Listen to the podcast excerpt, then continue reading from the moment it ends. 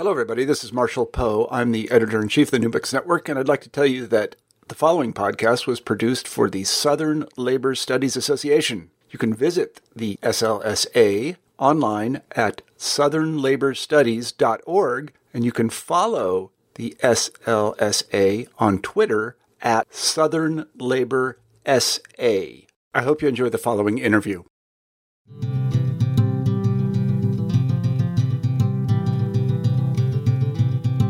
To Working History, a production of the Southern Labor Studies Association.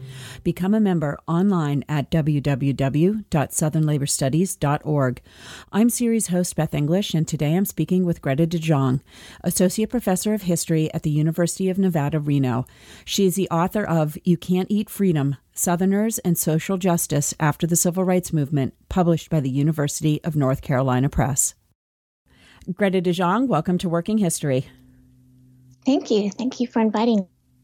So, your book, You Can't Eat Freedom, looks at what happened in the rural South, especially in the plantation regions of Alabama, Louisiana, and Mississippi after the mid 1960s, after what many people see as the height of the civil rights movement.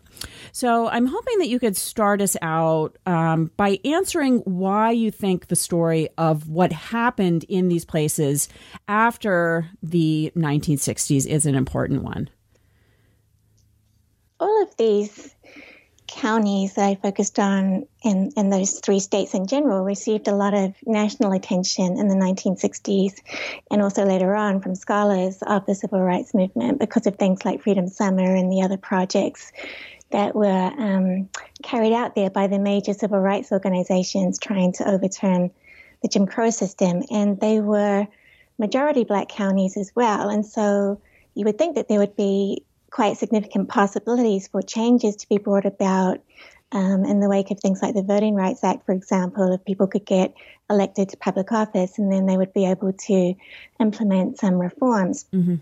But if you visit those places today, it seems like not a lot has changed since the 1960s. They're still very poor. The public schools are underfunded. There's still dis- um, segregation, discrimination, and obstacles to voting as well, because you know poor people just find it a lot harder to get to the registrar's office and to participate politically. So I think we I wanted to try to understand, you know, why there was so little change in these regions mm-hmm. um, by looking at how people continued the freedom struggle beyond the 1960s and then kind of what were the obstacles to progress that existed. Kind of, I think we need to get away from this idea that the civil rights movement ended racism and now everything's, you know, fine. Mm-hmm, right. there's equality. So, can you start us out by briefly talking about sort of what was the status quo in some ways? What was happening on the land in these plantation districts at this point in time? You know, after let's say let's use 1965 as sort of the the demarcating time. What you know, what was happening, and what were the kind of broader transformations occurring in southern agriculture? Yeah, so what, these these regions were going through some really major changes, both politically and economically, because the civil rights movement was happening at around the same time as the mechanization of agriculture mm-hmm. in these regions. And that meant a lot of plantation workers were being displaced by machines and chemical herbicides that were doing um, taking over a lot of the, the work on, on the plantations. And that, I mean, that was something that began really in the 1930s with the New Deal and the kind of the cuts in production and the subsidies to plantation owners. Um, and so a lot of people were being displaced uh, in that decade, sharecroppers and tenants. And planters were starting to invest some of their government money in tractors and harvesters at that point. And then during World War II, it wasn't such a problem because um, uh, jobs were opening up in the north, and so a lot of people migrated north to take advantage of that, and that raised, but then that raised labor, the cost of labor in the south because there weren't as many workers, and mm-hmm. planta- plantation owners gave that gave them more incentive to mechanize the plantations and reduce their need for workers. And then uh, in the 1950s and 60s, the civil rights movement kind of added a, a, political motivation to the economic motivations for mechanization. Um, a lot of people who were involved in the movement lost their jobs or were evicted because of their political activity. Like if you mm-hmm. went down to register to vote and you were a sharecropper, um, the landowner would probably evict you um, for that.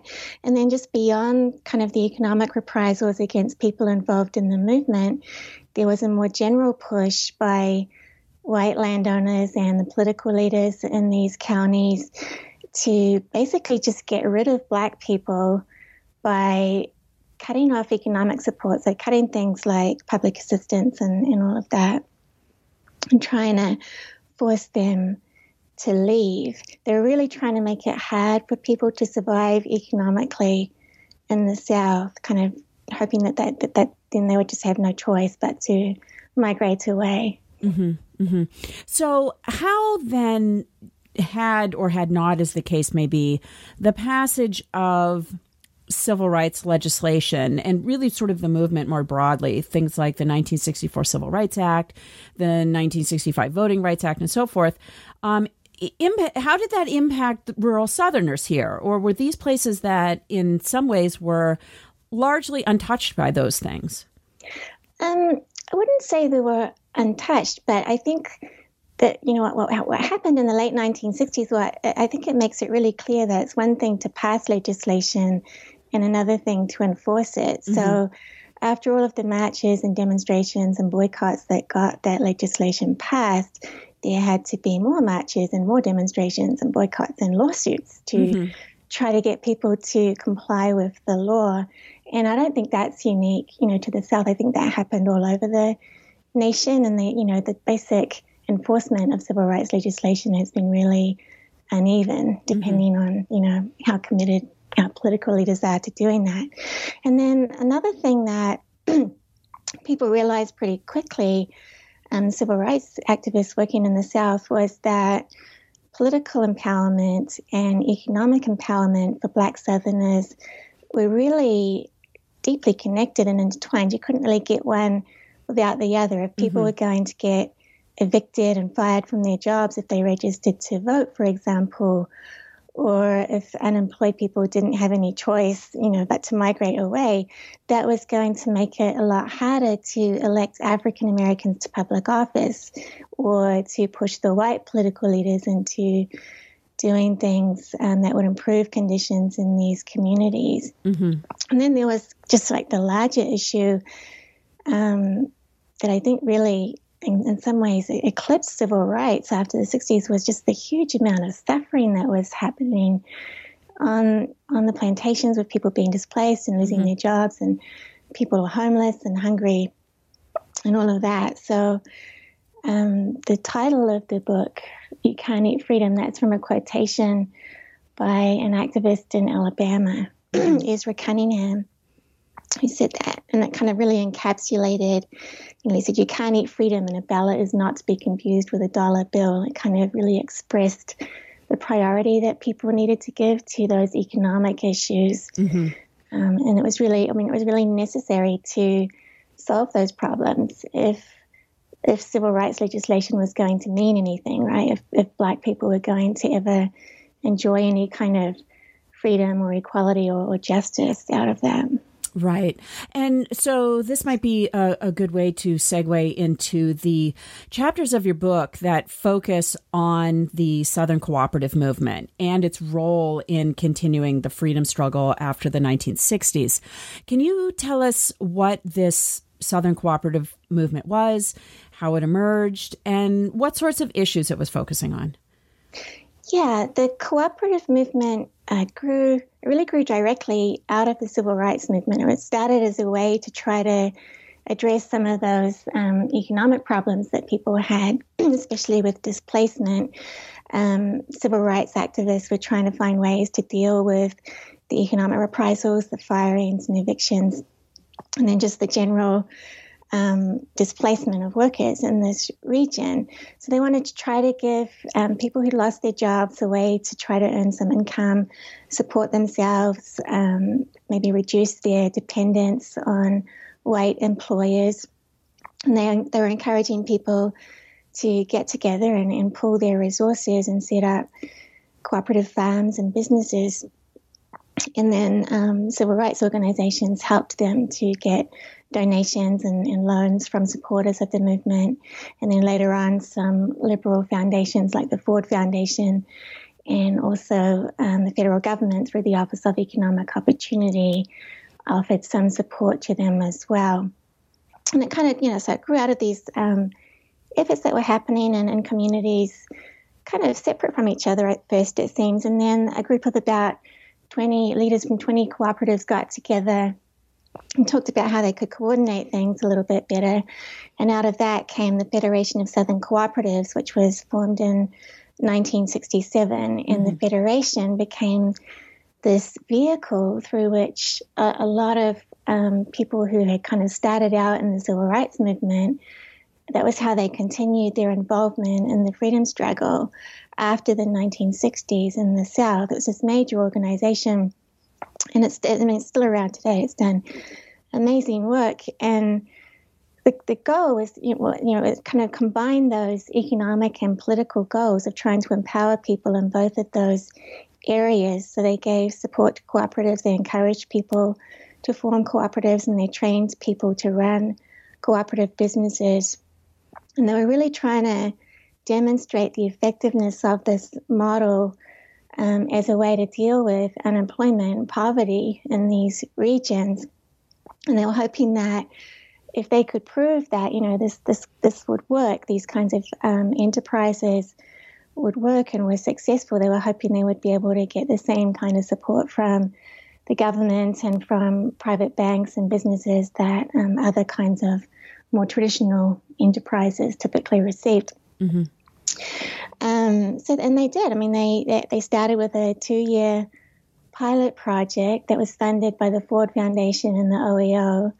And um, after a few years, they, you know, they were working in lots in four in four four states originally, in different communities, and they formed a lot of cooperatives, and they were going well. And after the grant ran out, they, you know, they reported on their progress and the jobs they created and the economic development that they had helped to um, generate.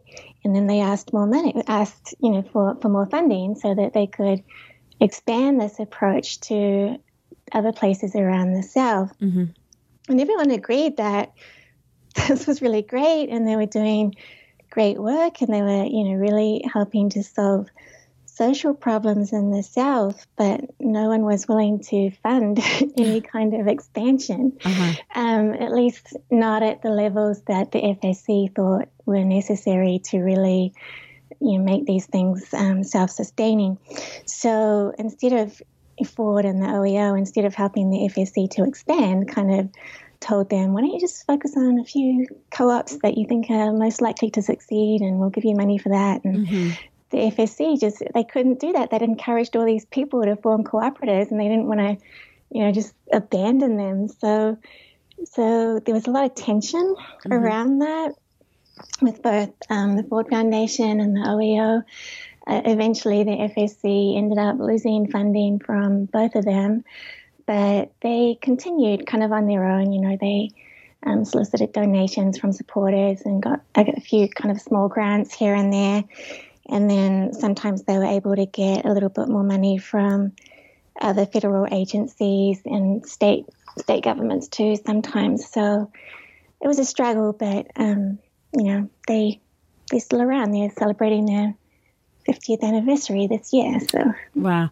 So yeah. um, in a, in addition to the um, you know the the funding challenges in some ways to to support this movement and to expand it, um, were some of these decisions to you know for example by the OEO by um, Ford Foundation were these politically motivated? Do you think in terms of um, the successes and trying to kind of roll those back, or was it um, you know strictly a, a sort of financial a financial thing in terms of you know this challenge for the movement? I think um, in terms of the OEO, part of it was political just because they were under a lot of pressure from, um, you know, segregationists in the South not to fund these enterprises. Um, but I think uh, I think a lot of it was financial too. Mm-hmm. In the early '70s, you know, the nation was going through an economic recession. In the case of Ford, some of it had to do with just a general, and with the OEO as well. Actually, it was a problem in both of them. Um, just the general kind of skepticism people had, um, and doubt that poor black people were capable of running their own businesses and farms and cooperatives and things. And so they were really, you know, watching them really closely and sometimes interfering with them, and that undermined them a little bit. Mm-hmm.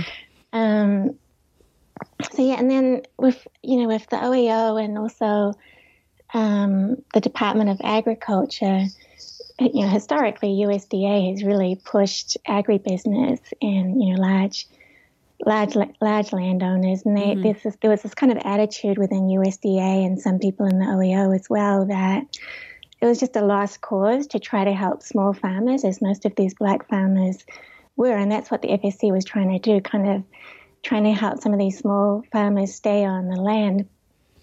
Um, by you know encouraging them to form marketing cooperatives and things like that, mm-hmm, and mm-hmm. Um, and there's just there was just a lot of doubt that this could ever succeed. So they were up against ideology as well as financial constraints and also political pressure from people who opposed all of this um, in the South.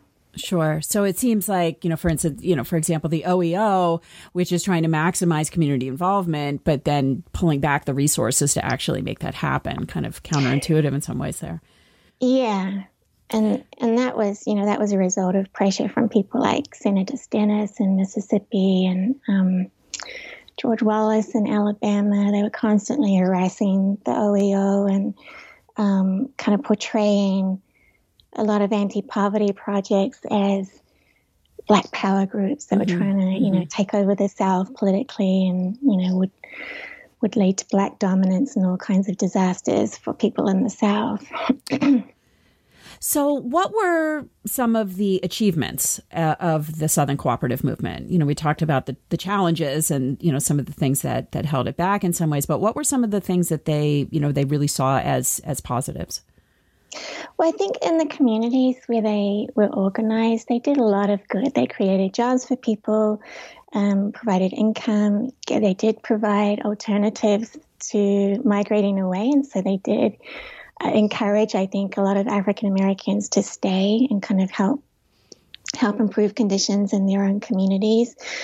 Uh, they gave people pride in you know creating something of their own, and the FSC really emphasized that in its annual reports and kind of publicity and grant proposals and things was they, was, they were really self-help projects. They were they were not um, you know despite the government assistance they received this was not encouraging dependence and, and you know was it was getting away from the traditional welfare system which just was trapping people in poverty and making them dependent and these mm-hmm. were attempts by african americans poor black people to, to set up something on their own and to really solve their own problems um, and i think that was really significant and something that people were really proud of and, and then at the same time, they really did and um, connect those economic and political goals. So where cooperatives developed, there was a lot of political activity in terms of enforcing civil rights and trying to overcome those lingering obstacles um, to racial justice. So in Louisiana and Tallulah, one of the places I mentioned in the book, the same people who were involved in setting up cooperatives in Tallulah um, helped to elect black people to public office and eventually um, gave Tallulah a majority black local government. And so, you know, it was really empowering people politically as well as economically. Mm-hmm. So and that was. I'm sorry. Go ahead, please. Sorry that you know it was just uh, getting both of those things right was just really important in moving things forward. I think in the South. Right. And so do you see the story of rural uh, sorry of of rural organizing um, as a way to help historians better connect and understand the shared histories of the civil rights movement and the war on poverty, which are often seen as two um, two different two different and not necessarily intersecting things. Yeah, I think um, what I found, and not just me, but other scholars uh, too, who have worked, worked on the war on poverty, have really highlighted um, how the struggles for racial equality and, and, economic justice, how those things are connected, and that those two movements were really intertwined with each other. People, you know, were involved in both. Um, you know, civil rights activists knew that legal and political rights weren't enough and they really needed to do something about unemployment and poverty. And it was their lobbying and their publicizing of these problems in the South that helped to um, push the federal government and, and President Johnson into stepping up anti-poverty efforts. Uh, and then, and then the, the money that flowed into these community organizing projects um, you know, the community action programs and all of that that came out of the war on poverty, that in turn strengthened the Black freedom movement in the South uh, by funding the cooperatives and, and other projects as well. Um, so, you know, on on the on the progressive side, there were all those interconnections, and then on the other side, on the side of the opposition, there was a lot of overlap there as well. The same people who opposed the civil rights movement opposed the war on poverty and, you know, just as strongly mm-hmm. as well. Because they could see those same connections. They could see the links between economic and political empowerment of black Southerners. They didn't want the federal government coming in and funding things like job training programs or Head Start um, or the cooperatives because they knew that those things would give displaced plantation workers options for staying and getting politically active and potentially voting the people who were in power out of power. Mm-hmm. So. So, your book uh, suggests that the relationship between white and black Southerners was fundamentally altered as part of this whole story. Can you talk about that a bit more and why it's significant? Mm-hmm. Yeah. So, the, the way I put it in the book is that from the colonial period up to around the 1950s, white people's big problem or main problem, the thing they were most concerned with, was how to get black people to work for them. And they did that, first of all, through slavery and then with the Jim Crow system. And both of those systems, of course, were designed primarily to control black people's labor and deny them alternatives to working on the plantations or doing all the other kind of low wage jobs for white people uh, that they did in the South. And then with the mechanization of agriculture and the civil rights movement and the passage of the Voting Rights Act, uh, black workers were no longer needed. And because of their rights being restored, they could now potentially threaten white people's dominance over that region. And so the question facing white Southerners uh, by the 1960s was it wasn't, you know, how are we going to get people to work for us anymore? It was, what are we going to do with all of these black people that we no longer need and who can now vote? And it's kind of like it's, it's a similar, I think, transition that happened after the Civil War with the transition from slavery to free labor, except the transition in the mid 20th century was going to be from free labor to displaced persons, as mm-hmm. I put it in mm-hmm. one of the chapters um, like everyone had to figure out what was going to happen to all of these unemployed and poor people who were being pushed off the plantations. And white Southerners, many of them wanted to solve it through outmigration and just kind of getting rid of people and forcing them to leave. And social justice activists were saying, well, no, I mean there must be there must be an alternative to that. There must be a better solution. And they were calling for more government intervention in the economy through things like the war on poverty and um, job training programs and better social welfare services for people and more just more investment in these regions. But of course, all of that was very expensive and it would require raising taxes, and that upset the planter class and other wealthy people in the South who just were not willing to accept the costs of mm-hmm. um, dealing with this problem. So, like, I was really trying to highlight the class dimensions of what was going on, mm-hmm. um, as well as the racial aspects, because I think if we if we fail to to analyze class and to really see what the problem was, which was you know displacement, then we, we miss an important part of what was motivating people on both sides of, of this um, conflict. So, toward the end of the book, you suggest then that the struggle over the future direction of the South after the 1960s um, had implications not just then for Black Southerners, but more broadly for other Americans, especially other other workers. Um, so, can you talk a little bit more about the ways in which um, you know we can see this sort of broader lesson, if you will, um, not just again for Black farmer laborers, but more broadly for um, you know for American and American workers. Yeah, it it seemed as I was working on the book, it seemed like a lot of the things that I was finding um, in the South were precursors to what happened to a lot of places outside the South later on in mm-hmm. the in the later part of the 20th century, where a lot of industrial workers in the North and the Midwest, for example, lost lost their jobs. They began losing their jobs by the millions because of deindustrialization and, and globalization and uh, transformations in the economy, kind of the, the rise of, of finance capitalism, and then uh, beyond just um, the industrial workers, there were later on advances in computer technology that ended up displacing more, more highly skilled workers as well. So we have, here's how it looks to me I think we have an economy now where computers can basically create these huge amounts of wealth by making automated financial trades and instead of companies having to go to all the trouble of building a factory and hiring people to actually make stuff mm-hmm. and then hiring other people to sell that stuff to other people i mean it's a it's a huge shift in the economy i sometimes tell my students the way the way i see it i kind of think americans have gone from growing things to making things to making stuff up uh-huh. and it just it just really makes you wonder where humans are going to fit into this system in the future. So I think you know that has implications uh, for all of us, not just um, you know related to what was happening in the South in the 1960s. Mm-hmm.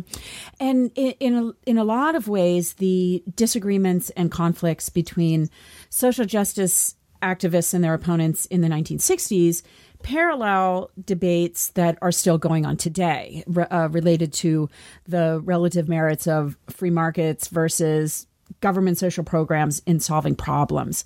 So, as sort of a, a, takeaway from the you know the broader lessons of this story, what might people considering these issues today learn from looking at the historical events examined in your book? Yeah, I, I just I hope they come out of it with a little bit of a different view of government um, versus private enterprise and, and free markets. And there's a chapter in the book where I, it's basically about you know the failures of the free market and the failures of of free enterprise because that approach was just completely inadequate to mm-hmm. deal with the problems I was examining. And there's such you know, there's such antipathy and antagonism and, and antipathy, antipathy toward um, toward the government these days, and I think it's it's really destructive. And uh, as I mentioned uh, in, in, the book, and, and other uh, other scholars have found this as well, a lot of that um, opposition to government action and, and you know government help for people is rooted in the in these really racist responses to federal intervention in the South in the civil rights era and over things like the war on poverty and that's when you know segregationists kind of created this narrative about federal tyranny and, and began calling for a restoration of states' rights and local control. And in reality, what that meant was just returning things, you know, it, it just meant rich white people being able to allocate resources in ways that benefited themselves at the expense of poor white people and black people. in those communities. And so, you know, I hope that if people read the book, they can maybe see that government can be a force for good and that increased action by government, especially in the economy, doesn't necessarily lead to tyranny or the loss of freedom, as some people think that it does. In, in, in the South in the 1960s, um, you know, federal intervention was enhancing freedom for people. It was empowering African Americans, and it was helping to solve really serious problems through the war on poverty, which really, you know, fostered a lot of effective and innovative programs that employed people and empowered people politically. And the, the reason those programs were attacked and eventually pretty much destroyed wasn't because they were failures. It wasn't because they were wasting government money or that they were ineffective. It was because they were too successful for the liking of some people, mm-hmm. and they really threatened the power relationships in those in those counties that I was looking at. Well, it's a wonderful book. And Greta de Jong, thank you for joining us on this episode of Working History. Oh, thank you. I'm, I'm so grateful that you gave me this opportunity to talk about it. Thanks again to Greta de Jong, Associate Professor of History at the University of Nevada, Reno. She is the author of You Can't Eat Freedom Southerners and Social Justice After the Civil Rights Movement, published by the University of North Carolina Press. And thank you for listening to this episode of Working History, produced by the Southern Labor Studies Association. Become a member online at www.southernlaborstudies.org and follow Working History on Twitter at Working History.